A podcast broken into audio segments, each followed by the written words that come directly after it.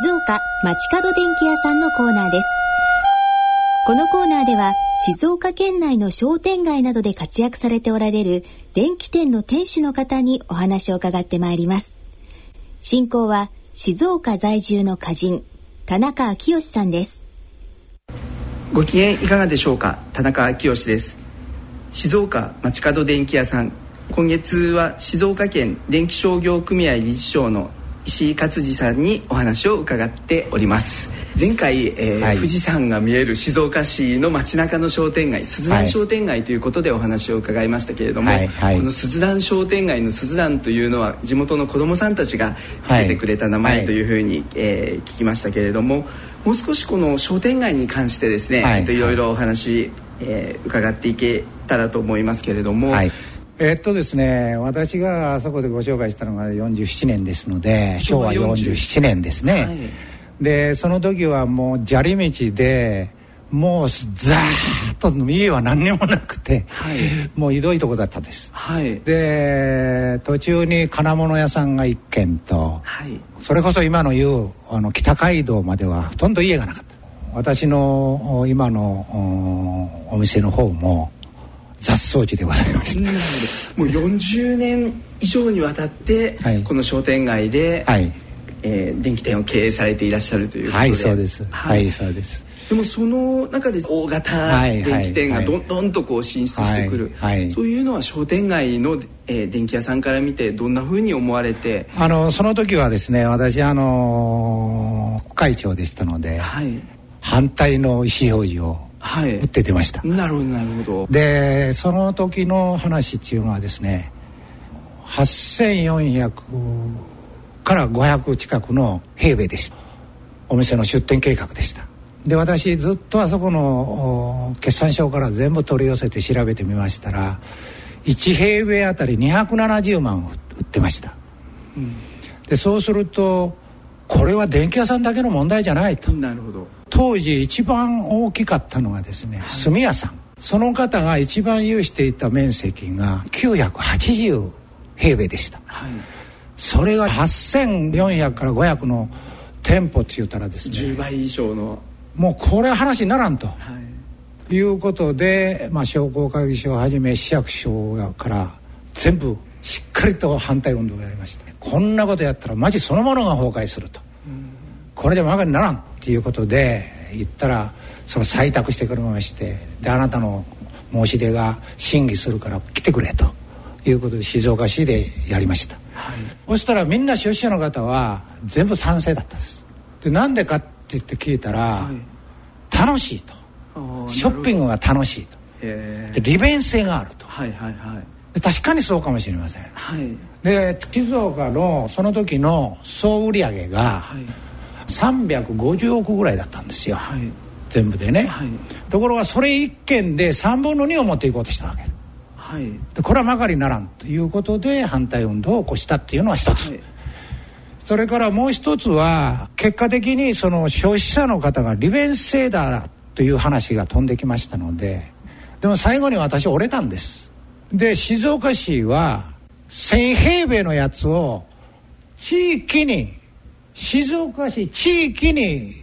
1,000平米ずつのやつ出したらどうですかと。それらの利便性と買い物なんかも楽しくできませんかと、はい、いうことで言ったら「はい、なるほどその方だそうだそうだ」と。こうなった、はい、それで最後の決心が1600平米で落ち着いたんです。それで東京へそれが出したら東京で審査したら8,000なんぼがなんで1,600なんだと。うん。まかり通らないという話になって、はい、で静岡市議会もそれを採択しました、はい、で今度決心が来たのが4500ですよ。だけどまあ私最後に折れました。この地域の皆さんは8,000をね、まあ、半分であるけれども我々の気持ちを汲んでくれたと、はい、8,000を消費者の皆さん方も1,600までで落ち着いてくれたと、うん。それで私は一つはね安堵しました。がしかし4500は事実として出たわけです。それからがもう4500が既成事実としてそれぐらいまでのやつがずっと出るようになっちゃった。という経過です。ちょっと力入りましたけど 大手のこう量販店と今のような状況があって、はい。はい、ででも現実に進出してきて、うん、えー、と町の商店街の電気屋さんとしては、はい、こう共存されてるわけですよね。そうです。その共存にあたってはどのようなことをお考えになって？私は一連のお客を拾ってるんじゃないと。きっとあの分かっていただけると。その地域の方々も当然まあ真新しい大きなお店ができればそれは殿で行きますよ、はい、でしばらくはダメかもしれないというふうに思いました、はい、がしかしね最初はそれぐらい目くじら立てましたけれども、はい、まあ大きな時代の流れ、はい、まあ、これも仕方ないのかと、はい。まあ、しかし負けちゃおれんと。い。う気持ち、まあ、気力だけはねはい、あのずっと持ち続けて今も頑張ってます。なるほど。その負けちゃおられんっていう中で、うん。具体的にこんなことされたとか商店街の中であるいは地域でこんなことしましたっていうことがあったら、はいはい、ソフト事業ではお祭りをやります、はい、でお祭りはあのと今もありますが富士屋さんって言って大きなスーパーですが、生鮮のスーパーです。でそこの駐車場が大体350ぐらいあるんですね、はい。坪ぐらいあります、はい、でその駐車場を1日開放していただいてそこで舞台を設営して1日4時からですね9時まで8月のいつもあの子供さんの最後の楽しみという形でですね8月の第3の木曜日に当ててます、はい、だからブースはと23から25出ますし、はいはい、それからステージを組んで生バンドでカラオケを楽しんでいただくとか、はいはいはい、あるいは阿波踊りをやってもらうとか、はい、それから生そばの早食いだとか、なるほど。いうふうなことの催しをやります。そういう仕組みでずっとここ25回までやってます。静岡街角電気屋さんのコーナー進行は静岡在住の歌人田中昭義さんでしたこの続きは次週のこの時間にお送りいたします。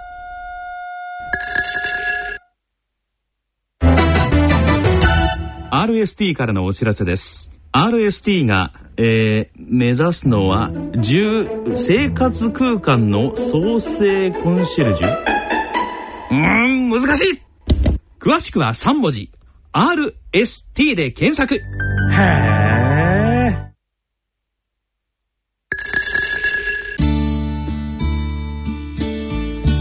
大人のための大人のラジオ。大人の教養のコーナーです。このコーナーは歌人の田中昭義さん。角川短歌編集長の石川一郎さんに進行いただきます。ご機嫌いかがでしょうか？田中昭義です。ご機嫌いかがでしょうか？角川短歌編集長の石川一郎ですはい、では、えー、早速ですけれども11月号の紹介を、えー、していただけたらと思いますが、はい、いよいよこの11月号は、えー、第59回の角川短歌賞の発表号ということではい。えっ、ー、と今年はですね、はい、えっ、と選考が非常に白熱してえっ、と去年が実は満場一致でああそうでしたね。この番組にも出ていただいた藪内涼介さん。がダントツで決まったので、はい、選考会はもう5分で決まってしまったみたいなとこだった5分で？で我々としては非常にこう楽だったんですが、はいはい、今回は最後の最後まで決まらずそうですよね。最終的に2人同時受賞という結果になりまして、はい、なるほど。2人受賞がいるっていうのは10 3年ぶりですか？はい。はい、2000年に1回、えー、とありまして、はい、えー、それ以来ですね。なるほど。はい、はい。いやでも確かにあの今ここにこう手元に予選通過作品と得票数というこうグラフのようなものがあるんですけれども、ええ、もう二重丸が人それぞれですよね。4人の選者の方々、ね、推してる作品も違って、ね、票もばらけていた中での受賞決定というのは、はい、もうこの表を見てもらえればわかるんですけれどもね、はい、丸と二重丸をつけ選者につけてもらうんですが、はい、混戦というのにふさわしいそうですよね。決めるのに非常に難航した第59回の角川短歌賞でした。はいなるほどもう、えーと、応募の最高年齢が99歳の方のエントリーから最年少が14歳と、はい、もう中学生から99歳までが一つの賞にエントリーするジャンルがあるっていうのはやっぱり、はい、あの短歌の世界ならではかもしれないなと思いつつ見ておりましたけれども、はい。でえーと、実際に最終選考に残った中では 10, 10代も何人かいますよね。18歳の平成6年生まれとかっていう人たちもいますけれども、はい、いよいよ今年、えー、第59回の角川短歌賞を受賞したお二人の方というのはどんな方でどんな作品だったのか、えー、教えていただけたらと思います。はい。えっと、2人のうち1人目が、はい。えー、吉田隼人さん。吉田隼人さん、はい、はい、男性の方ですね、はい、えー、忘却のための詩論という50首です、はい、なるほど。あ今あの手元に略歴があるんですけれどもこの吉田さんは平成元年生まれしかも、えー、福島県の、えー、現在伊達市の生まれということで、はい、はい、今はあと、えー、早稲田大学の大学院に在学中という方ですね。はい。はい、フランス哲学を専攻してる。フランス哲学。なるほど。はい。はい。えっと、早稲田短歌に所属していて、はいはいはい。律というと同人誌があるんですけども、はい。そこにも所属されている方です。なるほど。はい。ちなみにこのえ忘却のための詩論詩論というのは試す論というふうな感じになりますけれども、こちらはですね、えっと、選者の方も、えー、詳しく言ってますが、えはい、全体のモチーフというのは、えー、身近な女性に自殺された身近な、はい、若い男性が、それをどう受け入れるかあるいはどう認めるか、はい、理解しようとするか、はい、納得しようとするかっていうそのジタバタの感じが非常に真実感に満ちているという発表がありますが。はい、なるほど。あの実際はこう短歌の場合にはこういうテーマもあえて、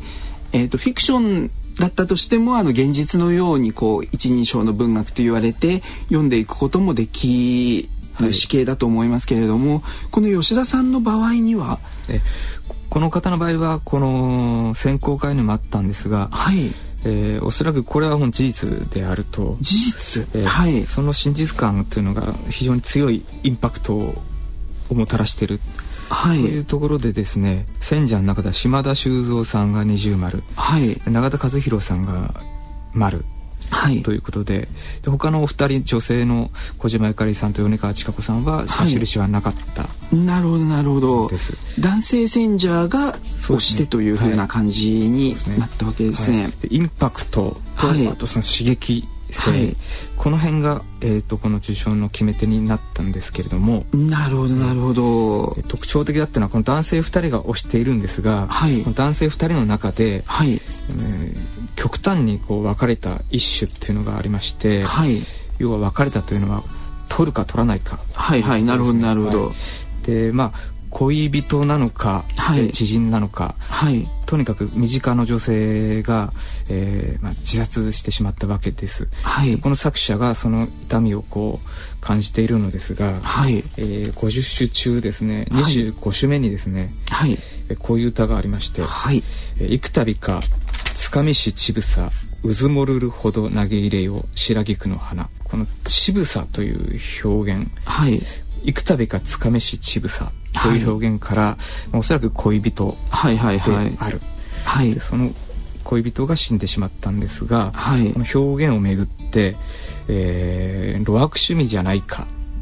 このということでこう島田修造さんは、はい。えー、とこれはこの彼女の死を、はい、引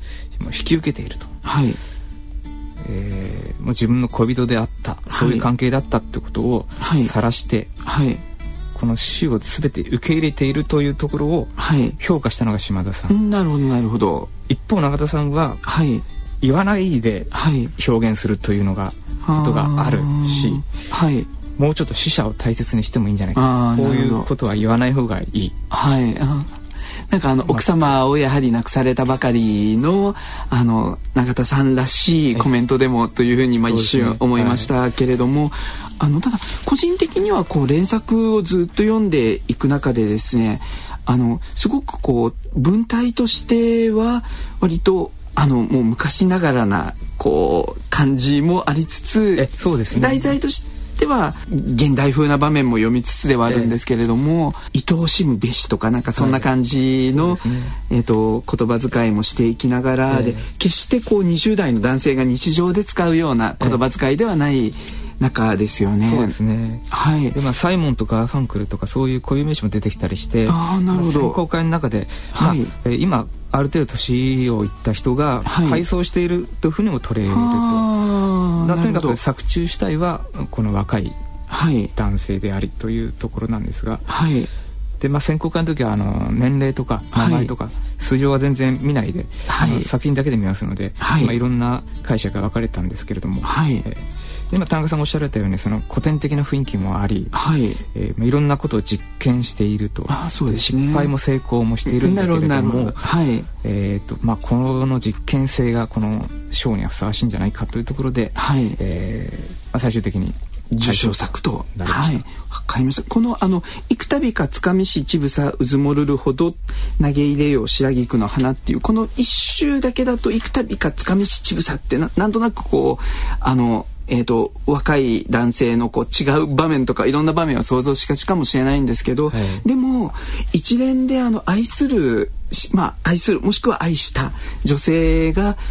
えっと、自殺してしまって、はい、その女性に対して、えっと、うずもるるほど投げ入れよ白菊の花っていう読み方をするときにこの幾度かつかみしちぶさかえってあの男性の荒々しさみたいな感じがですね、えー、今あの20代男性のこう葛藤感みたいなものが出ていて、えー、個人的にはあのこの歌い方擁護したいなというふうにも思いますけれども、えー、あのその前の一周もちょっとインパクトがある歌かもしれないですけど、えー、棺にさえ入れてしまえば死の時はまぐわう時と同じ体位で棺にさえ入れてしまえば死の時はまぐわう時と同じ体位で体位でという言葉があのどうなんだろうという意見も選考会でもあったようですけれども、ねはい、ただ、はい、棺に入れざるを得ないもうあの身近だった人身近どころかそれ以上だった人を、えー、というもう日常ありえないような場面に遭遇しながら、うん、でもそれを50週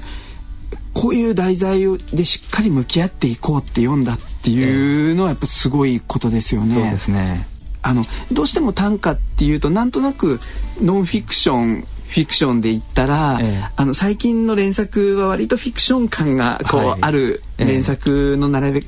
あの田原町さんはじめですね、はい、あのフィクションでも恋愛の総門歌とか作れていくっていう状況の中で、えー、すごくリアルな実体験を詩小説風な感じで、はい、でもそれを短歌であのもう表現はところどころ本当にあの1,000年以上の、えー、えー、伝統的な表現をうまく生かしたりもしているかと思いますし「はい、忘却のための城」吉田さんの受賞作でした。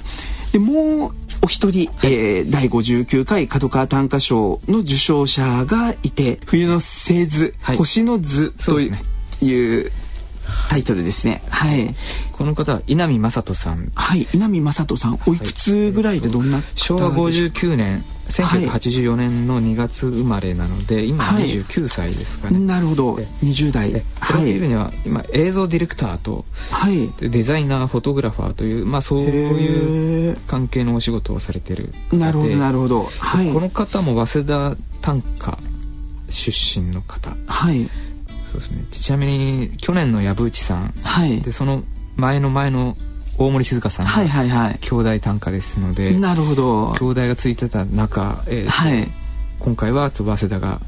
まあ、控えしたと、はい、大学最高ってことはないんですけど、ね。はい、結果としてそういう要素を呈して、はい、はい、東の早稲田も頑張ってという、ね、まあ、触発されながらというのも昨年度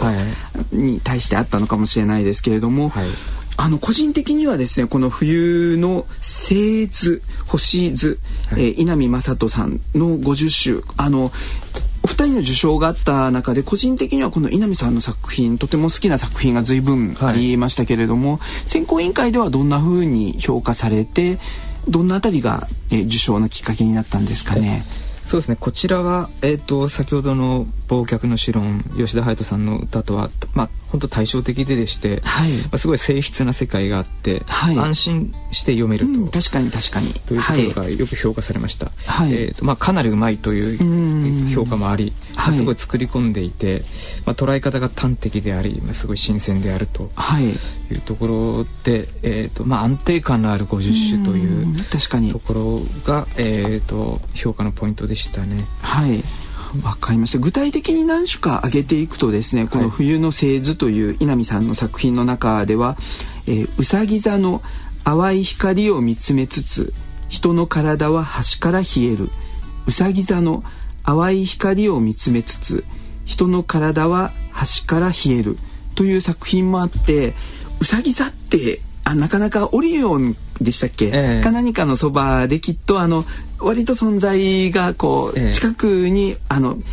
えー、有名なというかあの明るい星がある中であれうさぎ座ってどんなのだったかなってこう思わせるような、はい、こう固有名詞が入ってきつつ、でもその淡い光を見つめながらも人の体人間の体も端の方から確かに手足の端から冷えていってというような読み方があったり、あの50種のこう連作全部の中でところどころにこう星というかですね、はい、宇宙の世界とか、えー、望遠鏡という言葉も出てきますし、はい、あとあのあ面白いなと思ったんですけれども、えー、日めくりを日月火とめくるたび太陽系を遠ざかりゆく。日めくりを日月火とめくるたび太陽系を遠ざかりゆくという感じで日めくりのカレンダー日曜日月曜日カレンダーと行きながらだんだん太陽系を遠ざかっていくっていうこう発想っていうのは、はい、あのあなるほど面白いなと思いつつ。そう、ねで、ね、そういう中で空だけを見ているわけではなくて、えー、どこへでもつながってると知ってから線路を星を見るように見る。どこへでもつながってると知ってから線路を星を見るように見る。もう地下鉄の路線図がこう、イメージにあったんですけれどもつながっている線路を星座のように見ていると。すごく上だけ見てるわけではなくてちゃんと,、えーと、天地で言ったら地の大地の方もしっかり、えー、根ざした生活もしながらというこのバランス感覚がすごく、えー、あの50種全体の中で散りばめられていて面白いなというふうにも思ったんですけれども。うんえー、とあとはですね、えーはい、こういう歌がありまして画用紙に表と裏があるように、はいはい、心にもあるざらついた面とかですね、あとは改札で遅延放送を聞いているスピーカーのある位置を見上げて、はい、ああそうなんだよなと気づかせてくれるというような、まあ、そういう発見の歌が多くて、はい、なるほどなるほど、でまあえー、とそういう安定感があるんだけども一方で、まあインパクトがちょっと弱いんではないかというところが、えーと、手放しでこの人に決まりというわけにはいかなかったところ、へえあなるほど、ね、個人的にはただインパクトが、あの確かに前者の方のこう主題をあのもう自分自身が体験したことをどっと50種で一生懸命読んでいくっていう、向き合いながらっていうものの迫力もありますけれどもでもえーと、まっさらなシャツを初めて着るように土曜の朝を大事に過ごす。まっさらなシャツを初めて着るように土曜の朝を大事に過ごすとかですね、えー、君からの留守番電話聞くときに受話器は地軸の傾きを持つ。君からの留守番電話聞くときに受話器は地軸の傾きを持つ、はい、なんとなくこう使っていく単語があの一種だけとしての評価ではなくて50種全体の並べ方でそこにそれぞれ関連してなさそうでちゃんとこう関連させていくっていう、うんはい、あの日常を本当にこう丁寧に歩もうとしている人のあの映像ディレクターと聞いてあなるほどなるほどともうあのいろんな場面を丁寧にこう最初のカットだけではなくて、はい、やっぱり全編しっかりあのビジュアルも考慮しながらとかですね、えー、でこの50集を読んでいてふと思ったんですけれどもあの最近も、えっと、日本人選手、えっと、フィギュアスケート、はい、浅田真央さんとか、えー、あの高高男子では高橋選手とかある中で、はい、スケート競技も4分半ぐらいでしたっけ、ね、あの決められた時間の中でここに回転を入れようとか4回転、はい、3回転を入れようとか、えー、ここは、えーと、荒川静香さんちょっと古いかもしれないですけど、はい、えーと、イナバウアーとかを入れようとか、えー、こう高橋選手だったらステップで見せようとか、でタンカーも割とこの50周連作ってあのスケートの4分半と似てるんじゃないかなと思ってですね、えー、あのどんな場面から入ってどんな一種のようなもう3回転半ジャンプのような一種をどう途中で織り交ぜてくるかとかっていう、やっぱりあの一種一種だけではなくて全体の50種の中でのこうハーモニーみたいなものっていうのが実は大切なのかなと思って改めて読んでいたんですけれども、この稲見さんという方はあのやっぱりこう映像ディレクターだけあって本当にあの細かいもののこうアップからですね、えー、あの日常生活を描きつつもそこにちゃんと考えられてというか、はい、丁寧に丁寧にあの思案されてるような感じっていうのがあってすごくこの50種っていうのはこれをインパクトがないというもし選者がいるとしたら、うん、その方の見方が甘いなって逆に言いたくなるぐらいですね。はい、個人的には、えー、あのインパクトよりもこの味わいとかこのこだわりを見抜けなかったらもったいないんじゃないかって逆に選者に、あの噛みつきたくなるようなですね、はい、はい、感じで受けましたけれども、はい、確かにまあ選者によってやっぱりどれを取るかっていうのはもう変わってきます。おっしゃる通り、まあ、インパクトは弱いというのは、まあ、あえて言えばというところもあったかもしれないんですけど、はい、まあ、一応この人は受賞ということになったので、はい、え全体の50種の完成度とかっていうのは高く評価されてましたね。はい、確かにそうですね。まあきっとあのもうこういうあの詩との出会いというかあのまあ短歌も含めた詩歌との出会いっていうのはやっぱり読む人それぞれの見方があると思いますので、えあの今回受賞作以外の佳作になったものの発表もえっといくつかありますし、はい、多分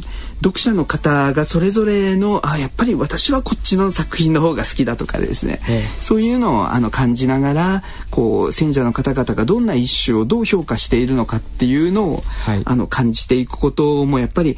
14歳から99歳までが本気で50種を作っての、え、あの、まトトーナメントではないですけど、あのもうえ一発勝負の戦いみたいなものでもあるかと思いますので、はい、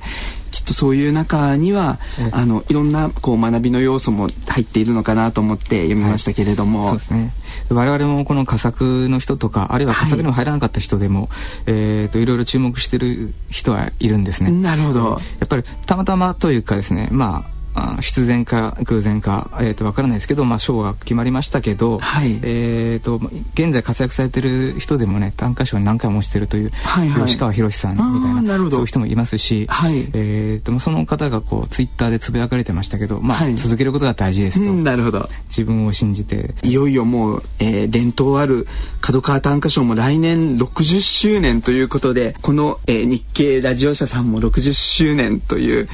あの還暦と言われますけれどもええ、もう簡単な歳月じゃないんだろうなと思いますので、はい、きっとまああの新しいもうこの聞いてくださっている方々ももしかしたら第60回の受賞者がリスナーの方にいてくださるかもしれないですし。ぜひ期待したいところですね。はい、はい、なのでもうぜひあの短歌を、えー、もう短歌は読むだけもう実際にこうあの紙面として読むだけよりも自ら作る方の能動的に読むですね、あの漢字が違いますけれども、はい、もう能動的な読み方をしていく方がやっぱりより人生楽しくなっていくかと思いますので、はい、はい、ぜひあの最初は指折り数えながらでもいいかと思いますけれども五七五七七ぜひあのチャレンジしていただけたらなというふうに思っております。はいでこの、えー、11月号は、えー、第59回の角川短歌賞の発表以外にも個人的には注目したいいろんな特集いろんな企画があったなというふうに思いますけれども、はい、えーと、個人的にはですねこの小池光さんが、えー、新しい景色神経読み比べという写真とのコラボレーションをされている中で第11回のテーマが森ということでえー、長石勝さん。長石勝さん。勝さんですかね。はい、はい、えっ、ー、とディレクターフォトグラファーの長石さんという方の先に写真があって、はい、そこに短歌をまあ、文章と短歌を寄せるという企画。そうですね。いわば写真版題英な、るほどなるほど。写真を見て、はい、えーと、インスピレーションを得てですね歌を作ってくださいという依頼をして、はい、る、えーと、グラビア企画です。はい。でもカラーページが贅沢に3ページ使われてまた写真もすごくいい、えー、えー、写真なんですけれどもでその中で、えーと、今回は小池ひかるさんという来年の第60回角川短歌賞の新しくはい、選者選考委員にもなる、えー、小池ひかるさんがチャレンジをしているんですけれども、はい、森というテーマの中であのまず短歌を読む前にですね文章が少しあって森と林はどう違うかある時父に聞いた。森にはムササビが住むフクロウが住むそれからお姫様などが住む妖怪やお化けなども住むと父は答えた。それでは林には何が住むか子供は尋ねた父はしばらく考えた。そうして心持ち小さな声で「炭焼き」と答えた。という文章が入っていた後で、えー、いなくなりし人を探して森の中迷うことあり夢の覚め際。踏み跡のかすかになりし一本の道続きいて我は行くべし。森に刺す斜めの光恋おれば過ぎゆくもの足音ぞする。森に刺す斜めの光恋よれば過ぎゆくものの足音ぞする。という小池ひかるさんから見たらひらがながすごく多用されてもいるなというふうにも個人的に今読みながらも思っていたんですけれども「人」という言葉もひらがなで表記したりあ、えーと、迷うもひらがな、えー、夢もひらがなですし、えー、我もひらがなで斜め光もひらがなで、はい、ただそういう中で森という漢字だけはやっぱりちゃんと漢字で入れていきながらですね、えー、亡き人をあえて森の中に見出していこうとして、うん、こう読んだりとかですね、はい、過ぎ去っていった人の足音をこう懸命に聞こうとしてという、えー、小池さん昭和22年宮城県生まれの方ですけれども、はい、まさに還暦を過ぎた66ぐらいの方ですかねの、えー、森との向き合い方の中でお父さんから入っていって森と林はどう違うのか、はい、そこから工作しつつっていう作品のこの一連がまた長石さんのこう写真と相まって、はい、木がもうあの天を目指してこうまっすぐ伸びている写真が、はい、えーと、見開きでもありますけれども、ぜひこれはお手に取って、はい、見て歌をじっくり味わってほしい三種ですね。そうですね。あの今回の、えーと、特集テーマですかね「見えないものを歌うには」という作家における想像力というのも特集もう一つの特集テーマでしたけれども。もう盛りだ内容が盛りだくさんで、はい、時間が許す限りいろんなことを紹介したいんですけどね、はい、まあ、これがもう今回の特集なんです実は。はい。ええ。もうそういう中で見えないものをあえて歌おうとしたこの小池ひかるさんの「森」という、あのえー、写真とのコラボレーションというところも読みがいのあるものだと思いますんでぜひ、はい、えー、一読していただけたらなと思いますし大正生まれ歌人の新作というのも並ぶと迫力ありますよね。ね。もう皆さん88歳以上そうですね。ですか？はい。一番上の清水房夫さんが97歳。はい。ぐらいですかね。なるほど。この一冊の中に、はい、冒頭でおっしゃいましたけど田中さんが。はいそうですよね。この短歌賞の人が24歳、はい、最年長97歳、はい、このお二人が同時に同じ本に載っているっていうのは、短歌ならではじゃないでしょうか。はいすごいことですよね。えっ、とそんな中で公募短歌館の方からもえっ、といろんな作品が来てますよね。まさにいろんな世代の方々の、はい、はい、編集長おすすめの一首二首があれば教えてください。はい。最近このラジオの影響か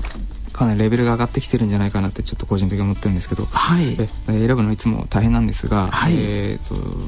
2週だけ、えー、とちょっとご紹介させていただくと、はい。えー、香川久さんの選でですね、えー、特選に選ばれているものの一種です、はい。えー、かっこいい生き様見せた祖父が行く。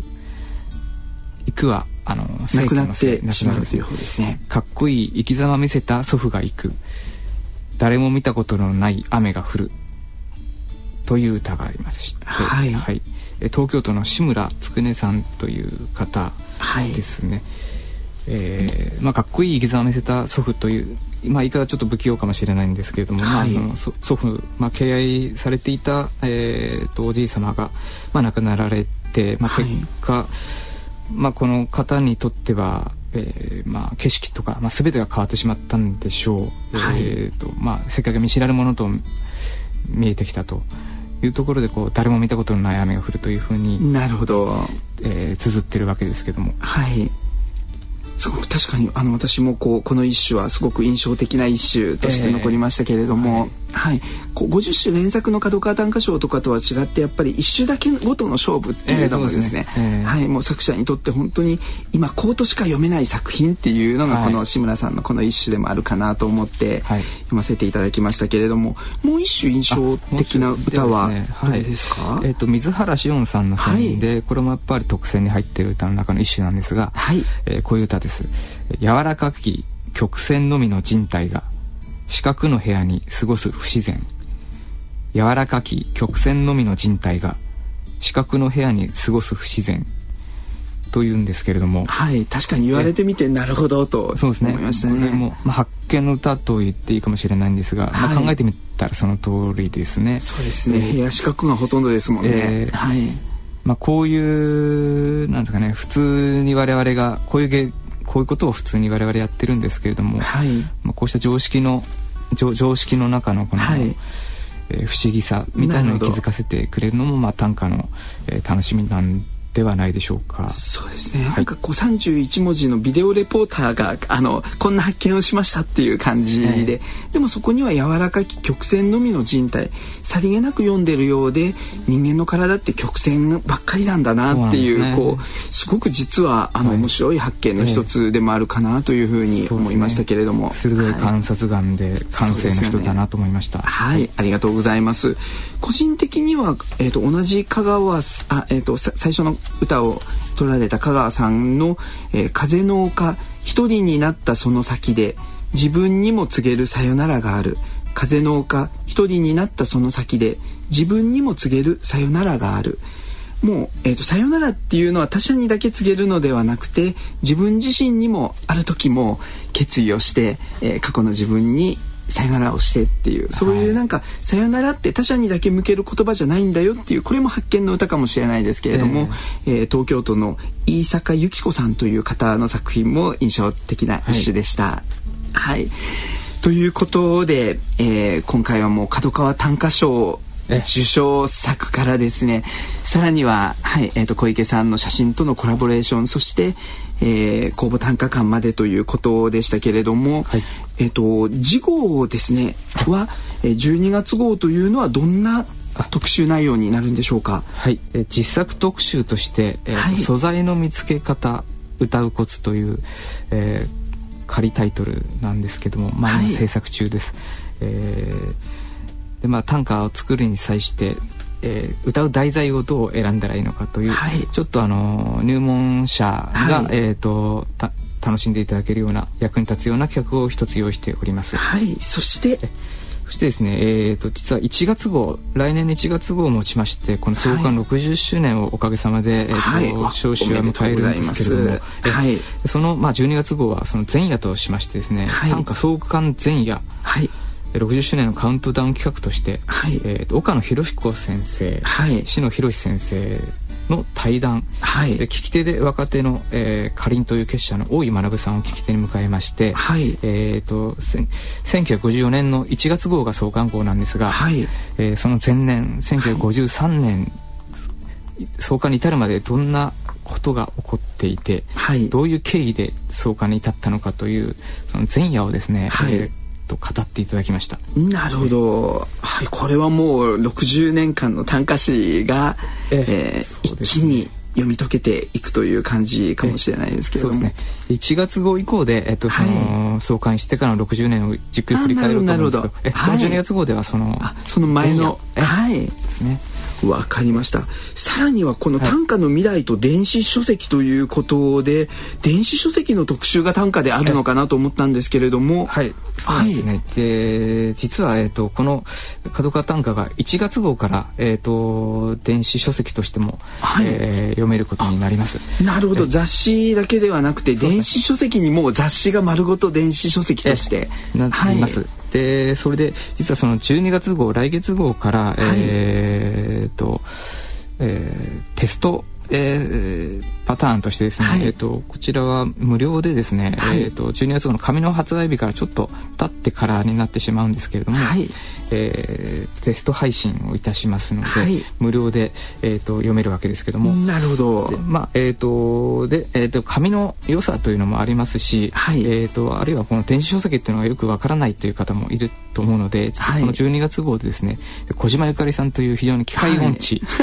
の方に、えー、と登場していただきまして、はい、体当たり電子書籍と題しまして、ね、なるほど。電子書籍を実際に触ってもらうというちょっと特別企画も用意しております、体験レポートのような形でということですね。はい、はい、そして、えー、角川短歌賞のもう受賞第一作が早速12月号にお二人のものが載るということで、ね、はい、ちょっと力試し的な意味合いもあるんですけども、はい、なるほど、頑張って作ってもらいました。はい、盛りだくさんな、えー、12月号もぜひ楽しみにしていただけたらと思いますけれども、えー、改めて、えー、と来月の前に11月30日の土曜日には、えー、この大人のラジオ、えー、20時30分8時半から22時までの90分間、えー、私たち2人が進めていきます。短歌スペシャル短歌特集として、えー、大人のラジオが行われることになっております、えー、いつもとは違った長さでの、えー、取材にも行ってくる予定になっておりますのでぜひ、えー、11月30日の大人のラジオ90分、えー、聞いていただけたら嬉しいなと思っております、はい、ということで、えー、来月のこの時間の前に11月30日までということで、えー、さようなら。さようなら。